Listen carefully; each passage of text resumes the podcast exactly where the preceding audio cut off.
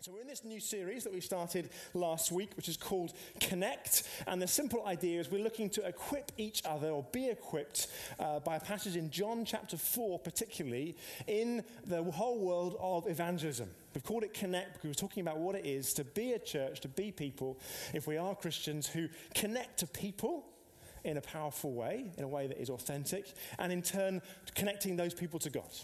That's what our series is about. How do we do that? And last week we didn't really get into the how so much. If you were here, we've caught up. We kind of wanted to set the scene a little bit. And we didn't dive into too many of the hows. We talked about what it is to connect confidently. And we we're kind of setting the scene. Rather than launching into how do we do this thing, which I think all Christians would generally agree it's something we, we want to do to help people hear about the good news of Jesus Christ. But we said before we get into the hows, we want to position ourselves confidently, not in terms of being like brash, but in terms of being secure and peaceful and courageous. And we do that by just landing ourselves in Jesus, in his commissioning of us, in his message, which is powerful in and of itself, in the work that he's done that is finished and the harvest is ready, and in his presence, because it's in his presence that we are commissioned and encouraged and empowered and inspired. This morning, we will get into the kind of practicals, if you like. And I've called this morning Connecting uh, Through Conversation. Connecting through conversation. And uh, from my teaching days, I love the good acronym. So if you love an acronym, this is, this is the message for you. Uh, if you don't, you'll be all right. Stick with me. And I think we're going to go through the T A L K S, and I pray and I'm, that the passage is going to equip us to connect with people through conversation, trusting that as we do that, we can connect people uh, to God. So, what does the T stand for? The T stands for time. So, if you don't know the passage in John chapter 4, it's been quite a foundational passage for us as a church, really. It kind of helped form our uh, eldership team last year, helped form our vision and values series last autumn, and it has a real power, as all the scripture does, to keep on teaching and instructing us. And in the passage, effectively, Jesus meets this woman at a well. He doesn't know her, but he leads her through conversation to God in him, and she then does the same. She leads others to God in him. But at the very, the passage is bookended by two, you might think, kind of throwaway lines. But I think they've got a little bit of significance about them. So the first uh, bookend of the passage is in verse 6, uh, in which Jesus says, or the passage says, Jesus was wearied from his journey. So Jesus spent 20 miles walking to Galilee, stops off at this well in Samaria, and we learn that he's weary. At the end of this whole passage, in which he encounters the woman and she draws others to him, we're told, uh, excuse me, we're told uh, that when the Samaritans came to him, they asked him to stay with them, and he stayed there two days. He was weary at the beginning, and he stayed two days at the end. Like I say, quite seemingly throwaway lines. But I think it kind of struck me this week because at the beginning of this encounter, Jesus is weary when he reaches the well. And at the end of it, he's prepared to stay two more days. Listen, when I feel weary, whether physically thirsty or just spiritually, emotionally weary, I'm not sure I'm very good at giving people like another five minutes. And yet Jesus gets into this long conversation with a woman he doesn't even know. I'm certainly not going to stay two days. If I stop off for a drink of water, I'm on a mission to get my water and move on. I'm not going to stay more than 10 minutes, let alone two days. Jesus gives remarkable time to people. How does he do that? Why is he able to put his whole schedule on hold, throw it out the window effectively, and just stay two days connecting to people? Well, in simple terms, Jesus is able to connect with people because he connects with God. He's able to connect with people because he connects with God. At the beginning of the year, we did a series on busyness. And then go to Mark chapter 1. I won't do it now. But in Mark chapter 1, you see all of this packaged up. You see Jesus, who's super busy, connecting with people, teaching, healing, all the way into the late of the night. But you also see that he prioritized time with the Father and with the Holy Spirit. It's all there in Mark 1. You can read it for yourself this week. In the beginning of Luke chapter 4, verse 1, it says, Jesus was full of the Holy Spirit. The reason he could give his time to people was because he prioritized time with the Father and with the Holy Spirit. And when it comes to giving our time to people, especially getting into conversations, even with strangers, whether we're an extrovert or introvert or somewhere on that spectrum, that will affect, won't it, how we relate to people and get energy and so forth. But that to one side, I put it to you that whether you're an extrovert or an introvert, regardless of that, how we connect to people has to come from a place of personal connection with God. So, how are we doing that? If you're a Christian this morning, we're seeking to grow as a church and connecting to people and connecting to God, where's your chair? Which is a reference to a couple of years ago, we did a teaching series called Vital Signs. And there was a video we showed that I think seemed to resonate with some of us. And it showed a video of a, of a story of a, an old man who, as a young man, came to faith and was like, What's this stuff about every day with God, spending time each day with God, reading the Bible? What's that about? And he was discipled and shown how this is kind of the fundamental stuff of the Christian life time with God. And so he found a chair, literally, and he made that chair set in a certain view. I think he had a nice house with a nice view, which is, helps. He made that chair this kind of crucial moment of his day. The chair facing out was where he met with God at the start of each day. And the story went on to say that over the years and decades, that time in that chair just shaped and formed this man in remarkable ways. He lived in the house for his whole life. So the chair was so important for him in terms of the time that he had every day to connect with God. So the question for us as Christians is where's your chair? Might be a literal thing. You have a moment and a place each day. Or lifestyle might be such that there's different time, different parts of the day. But being able to, to give ourselves to people especially strangers like Jesus does, that will come from ultimately giving ourselves with time to God.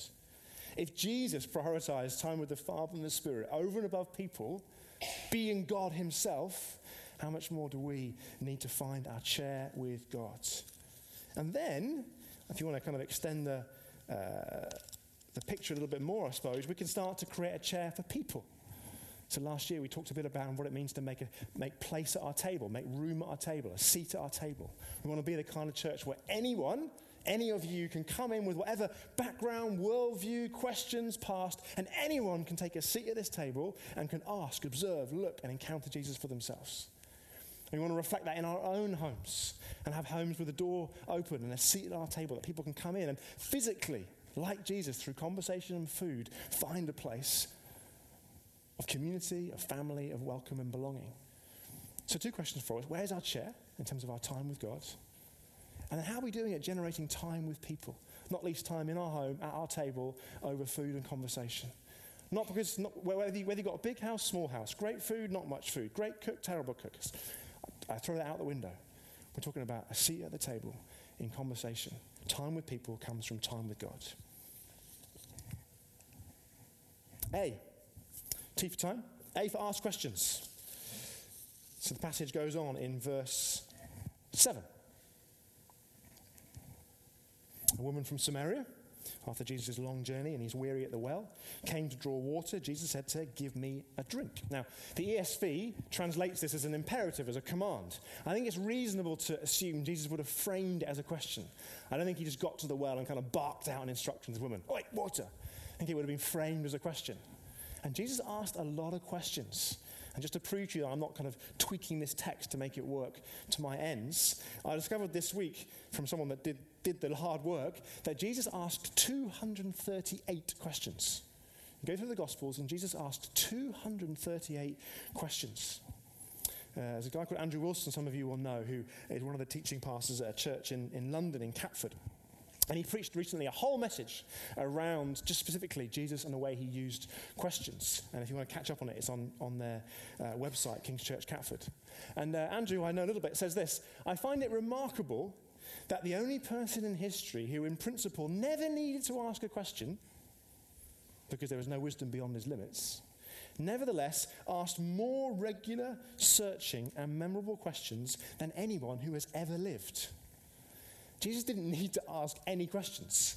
Unlike us, he wasn't blighted with degrees of ignorance. And yet he chose to ask questions over and over and over again. Why? Because he knew that questions in the context of conversation have great power. Great power. And in, in his message, uh, just one part of his message, Andrew kind of just categorizes the reasons why Jesus used so many questions. I just want to take you through those now. I think they're really, really helpful for us. The first reason he says that Jesus used questions was to clarify what people believe, which, when you're in a conversation with someone potentially about faith or just about life generally, can be really helpful.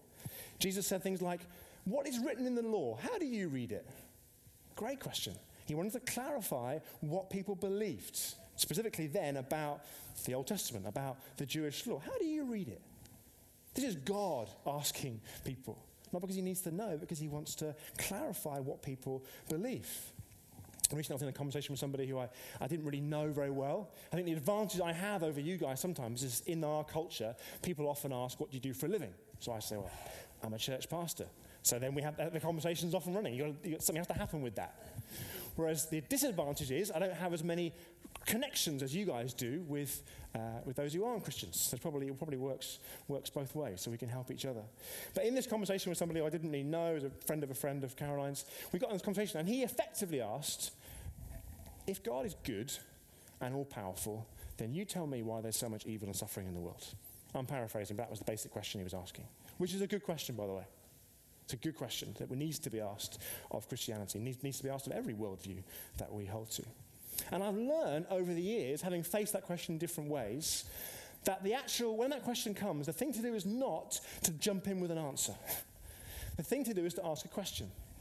Because he could have been asking that from a kind of philosophical point of view, like more existentially. How is it you can have an all powerful God who could stop suffering and a good God who is only for things that are good? How is that philosophically, logically contingent or consistent with all the evil and suffering we see?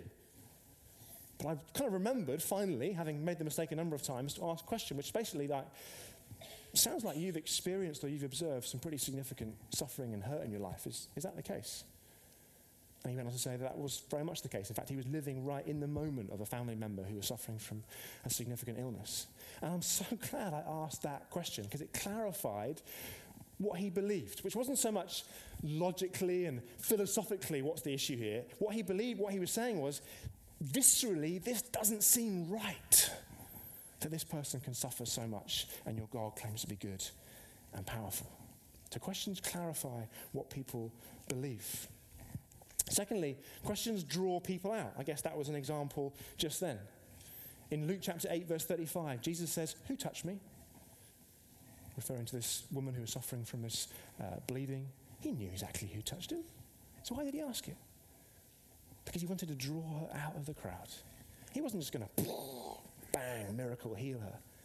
He knew she lived in so much shame from what she was experiencing, as well as physical pain. That little question just draws her out of the, out of the crowd. And not only does he physically heal her, spiritually, he blesses her and draws her to who God is in him. Just one little question Who touched me?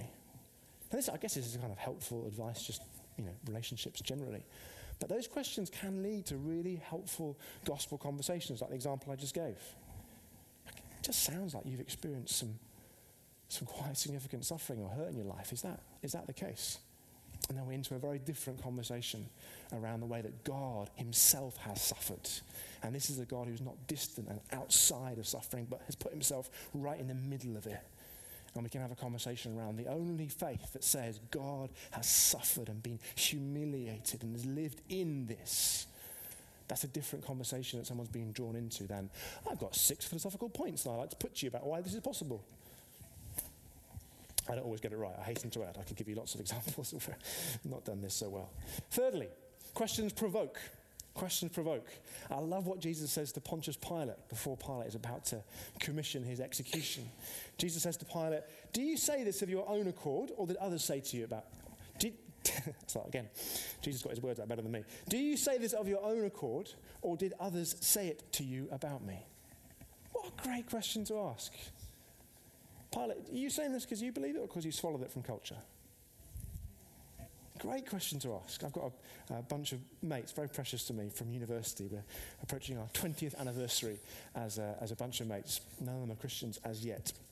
And uh, I think we're definitely approaching 40 because our WhatsApp group has morphed from the normal kind of, I'll call it banter for want of a better word, and we've got a little book group that now runs alongside. it would not have happened 10 years ago. Uh, and in this little book group, as our vague attempts to sound learned to each other, we recommend a book, we read it, we review it. It's good. And uh, one of the lads recommended a book called Factfulness recently. Know if you've, don't if you've read it. And um, one of the other uh, guys in the group who's a, a, doctor, he commented on the group after we'd read this. He said, Listen, fellas, it's all about science. Any belief system should be scientifically proven. To which I sort of piped up, Can you prove that statement scientifically? Now, I hasten to add, I don't go around like trying to be clever and smart and trip people up. Not at all. And this is a 20-year history where, believe you me, there's been a lot more provocative questions asked than that. But I was just saying, listen, you're making this kind of big statement that everything that's true needs to be empirically proven. But that statement that you've made, that can't be proven in a laboratory. So, what do you think? Good conversation. I followed. I can, I can trust you. It's not unreasonable, as our very own Phil Moore, who oversees this church, says, sometimes to kick the ball down the other end of the field. To ask people to give a reason for the convictions that they hold. Questions can provoke that. As Andrew Wilson says, sometimes we don't need answers for people's difficult questions, we need questions for people's easy answers. Now, don't get me wrong, this church, we are all about, in many ways, inviting questions and challenges and doubts to the Christian faith. We want to get into that. But it's authentic and much more enjoyable if you receive some questions back the other way. So, number one. Oh, sorry, number four. questions can find out how we can serve people. Jesus says, Have you caught any fish? On one occasion. Another occasion, he says, What do you want me to do for you? What do you want me to do for you? It's a, such a simple question, yet God asks that. God in human form asks that question What do you want me to do for you? I think so often in me, I want to find out how to answer people's questions. Sometimes we just need to ask questions to find out how we can serve people. I heard a story recently of a, a friend of mine. His wife went to a church like ours in the New Ground Family Church that she visited. Um, I think she was doing something, I can't remember what, on, at, this visit, at this church she visited, and chatting to somebody. And I think either in a conversation in the sort of little break we've just had or through the morning, I'm not sure. But either way, through the conversation with the woman she was sat next to, I'm told she asked two questions. One was, Is this your first time here? And the second question was, Is there anything I can pray for you for? And she discovered that yes, it was this woman's first time here. And in response to this question, Can I pray for you about anything? The woman said, I've had this, I've had a week that you, you couldn't imagine. It turned out she had, she had a child removed from her care that week. And just that little question, can I pray for you about anything? Just opened up this whole, it drew her out into this whole conversation. She didn't say, you new here? Uh, yes, I am. Ah, in that case, you need to know a few things about the Christian faith and how this church works. Let me talk you through our sub. Anything I can pray for you for? Yeah, I mean, if you're offering, I've had the worst week ever. And I learned this week, this woman who got, is now on an alpha course in this church, she's not become a Christian, but through that question, having her heart kind of opened and being met with something of the, like the questioning compassion of Christ, she's been provoked to explore whether, whether Jesus is real and good and true, and whether that kind of love is available persistently and consistently and forever. Questions can find out how we can serve people, as well as provoking, drawing people out, and clarifying what people believe. Number three. So T for time, A for ask questions, L for listen. Tempted to do a test halfway through, but I won't, I won't do that. L for listen. Because obviously questions are only effective if we listen to the answers. For those of us, be my observation, for those of us who are maybe on the more extroverted end of the spectrum or who are more kind of external processors, sometimes the, the, when we're not talking, we're not listening, we're just waiting for our chance to talk again. You should know that. If you are an introvert, you probably do know that. That look in someone's eye they're not listening to you. They're just gathering their thoughts for the next speech they want to make. Even just this morning, I was chatting with somebody who's one of the staff members here at the Rose, and we were chatting about our experiences of being here this week watching Captain Corelli's Mandolin, which is a, a, lovely play. And we were chatting about that and having quite an interesting conversation around kind of themes of tragedy and, uh, and love and expectations and so forth. And I just caught myself at one point thinking, I'm not listening to what you believe about those things. I am waiting for my next chance to speak. And that is, I think, a challenge sometimes. Listening is such a powerful thing. This is kind of Stephen Covey, seven, five habits type stuff when he says, listening is about seeking to understand before trying to be understood. I think often I'm pretty keen to be understood. The listening skill is so valuable. Some of you are very, very good at it, I might say, at listening and making sure you understand before trying to be understood. And Scripture's been saying this kind of wisdom a long time before Stephen Covey. For example, in Proverbs chapter 18, verse 13, the writer puts it like this If one gives an answer before he hears, it is his folly and shame. James chapter 1, verse 19, the New Testament. Let every person be quick to hear and slow to speak. Some of us are quite quick to speak, aren't we? Listening is so powerful. Jesus does it wonderfully with this woman. We'll get into the passage in a bit more in a second. He clearly listens to her. He does a lot of talking, but he listens to her. And I'll, I'll show you that in a moment in terms of how he answers, I think, proves that he listens to her. He gives her time, he gives two more days to her community to listen. Just think of a time in your mind's eye when someone listened to you. It's a profound experience, isn't it? Someone looks you in the eye, not in a kind of weird way, but in a focused way. They nod and make the right kind of noises. It's important, isn't it? They say things like, go on. Well, they do, they do things like they return back to something you said earlier in the conversation and ask you to build on that.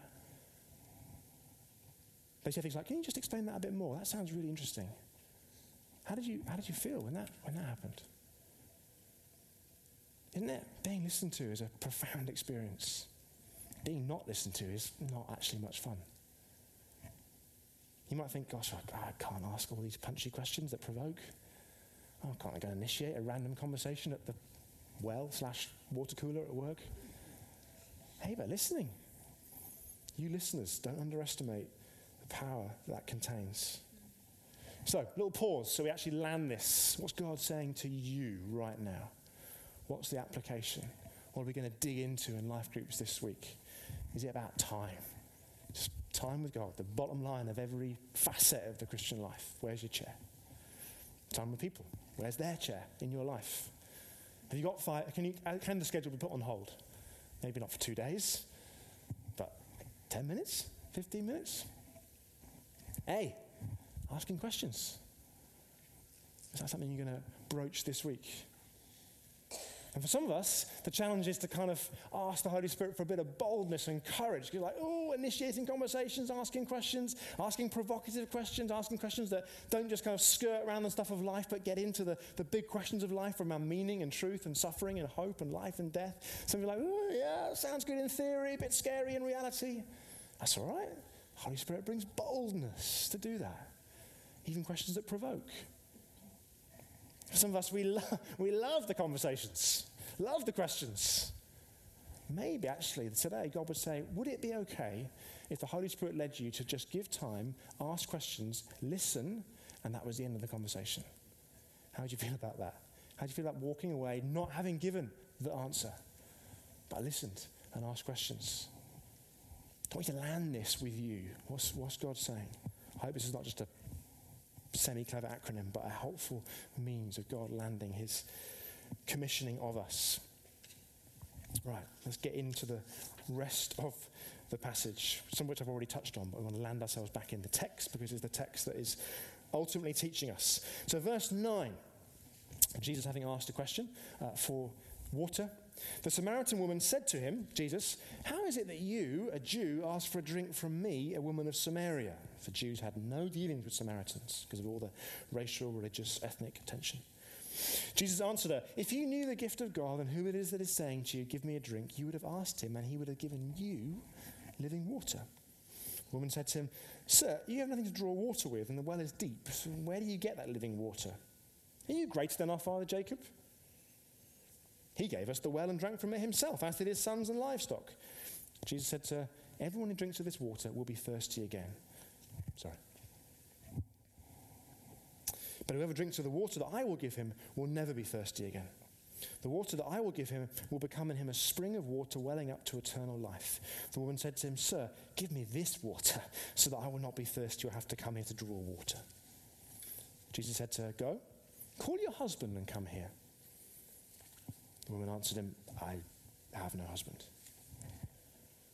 Jesus said to her, You're right in saying, I have no husband, for you've had five husbands, and the one you have now is not your husband. What you said is true. The woman said to him, Sir, I perceive that you're a prophet. Our fathers worshipped on this mountain, but you say that in Jerusalem is the place people ought to worship.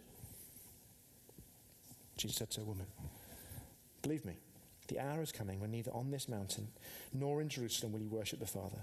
You worship what you do not know. We worship what we know.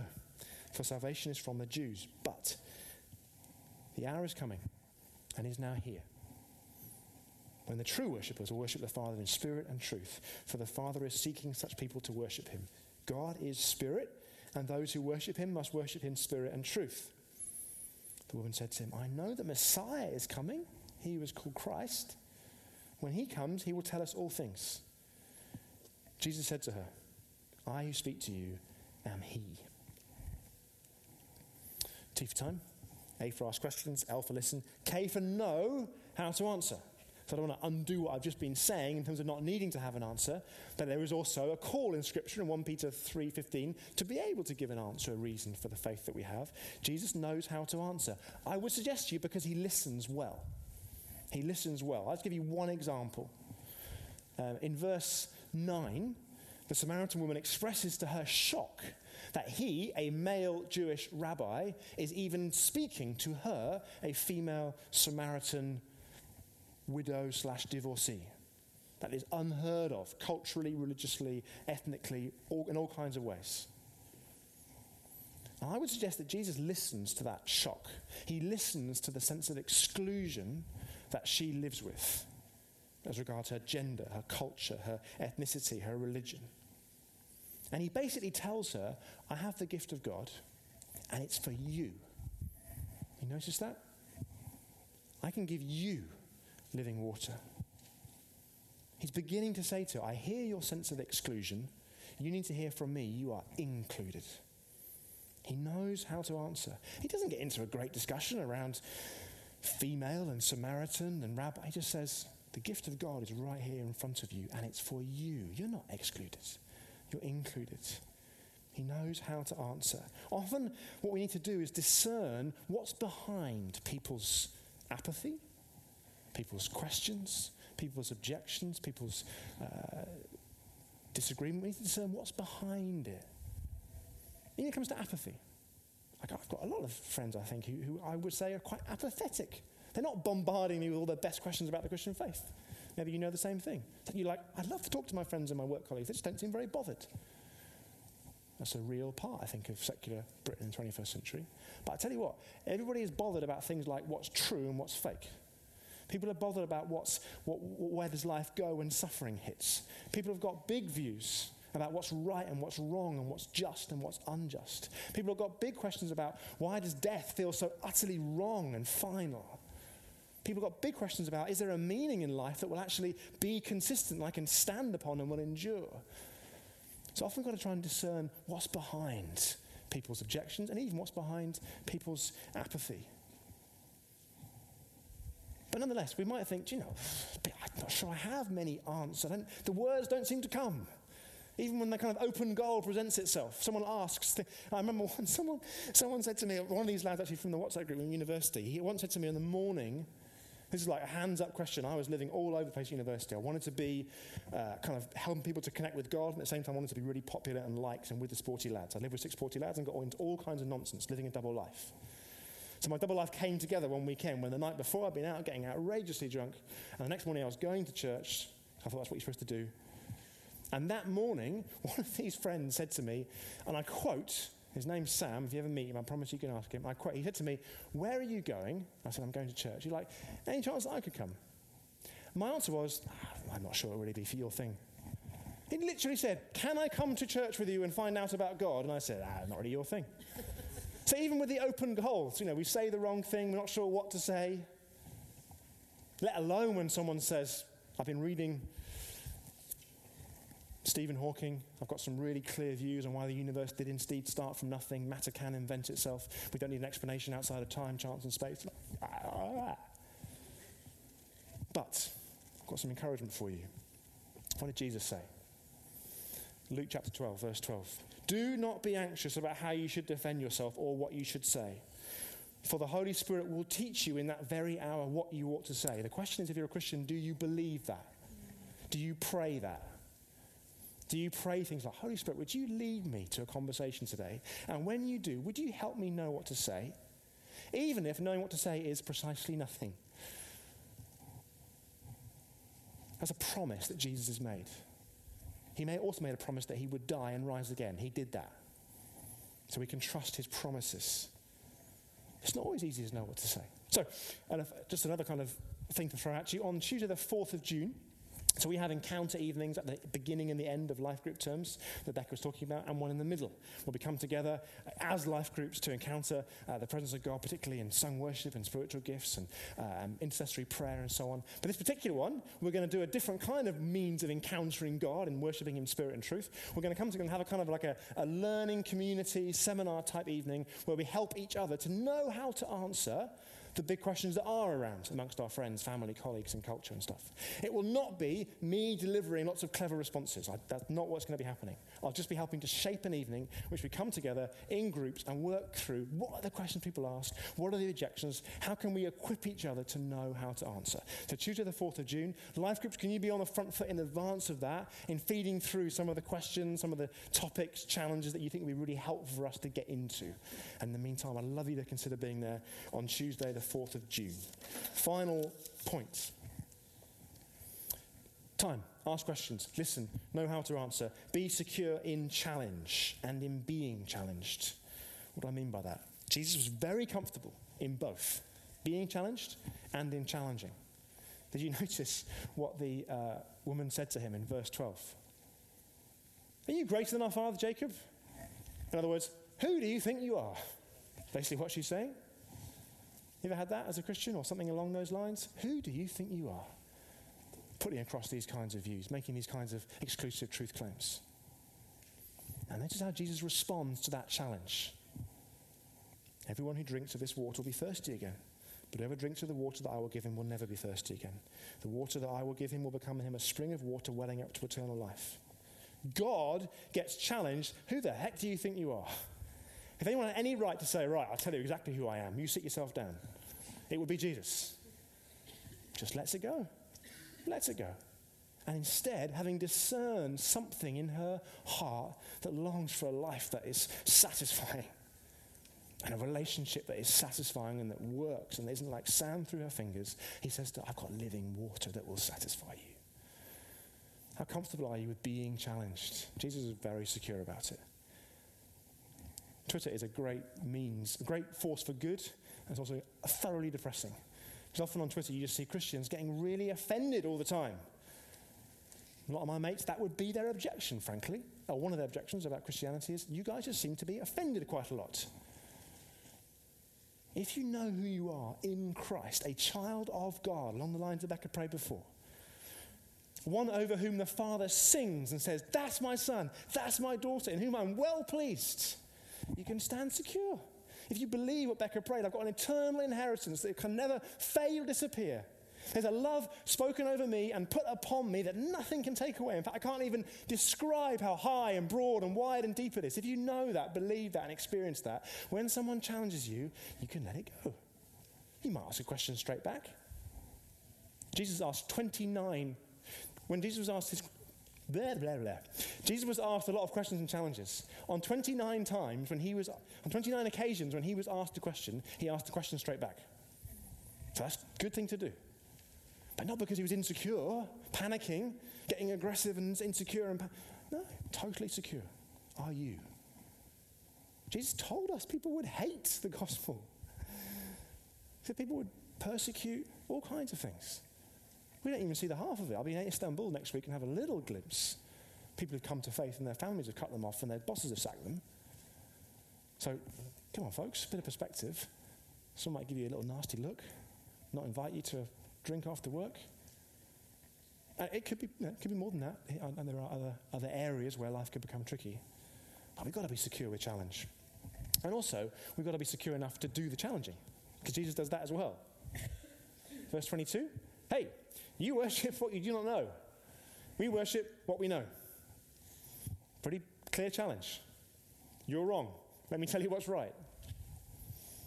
And even in verse 17, he is secure enough to challenge in the sense that he brings up her deepest, most personal past. In all likelihood of the culture of the time, she's probably been either widowed or divorced, abandoned, probably, four times. And now she's with this guy and they're not married, which was culturally unacceptable at the time.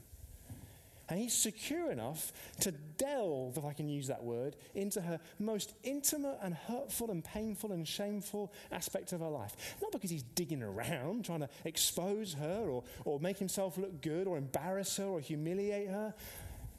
He's secure. And so he can say, Look, I, I know you. I know all of you. In fact, nothing you can say can shock me. Do you believe that if you're a Christian? Do you believe nothing you can say to God will shock him?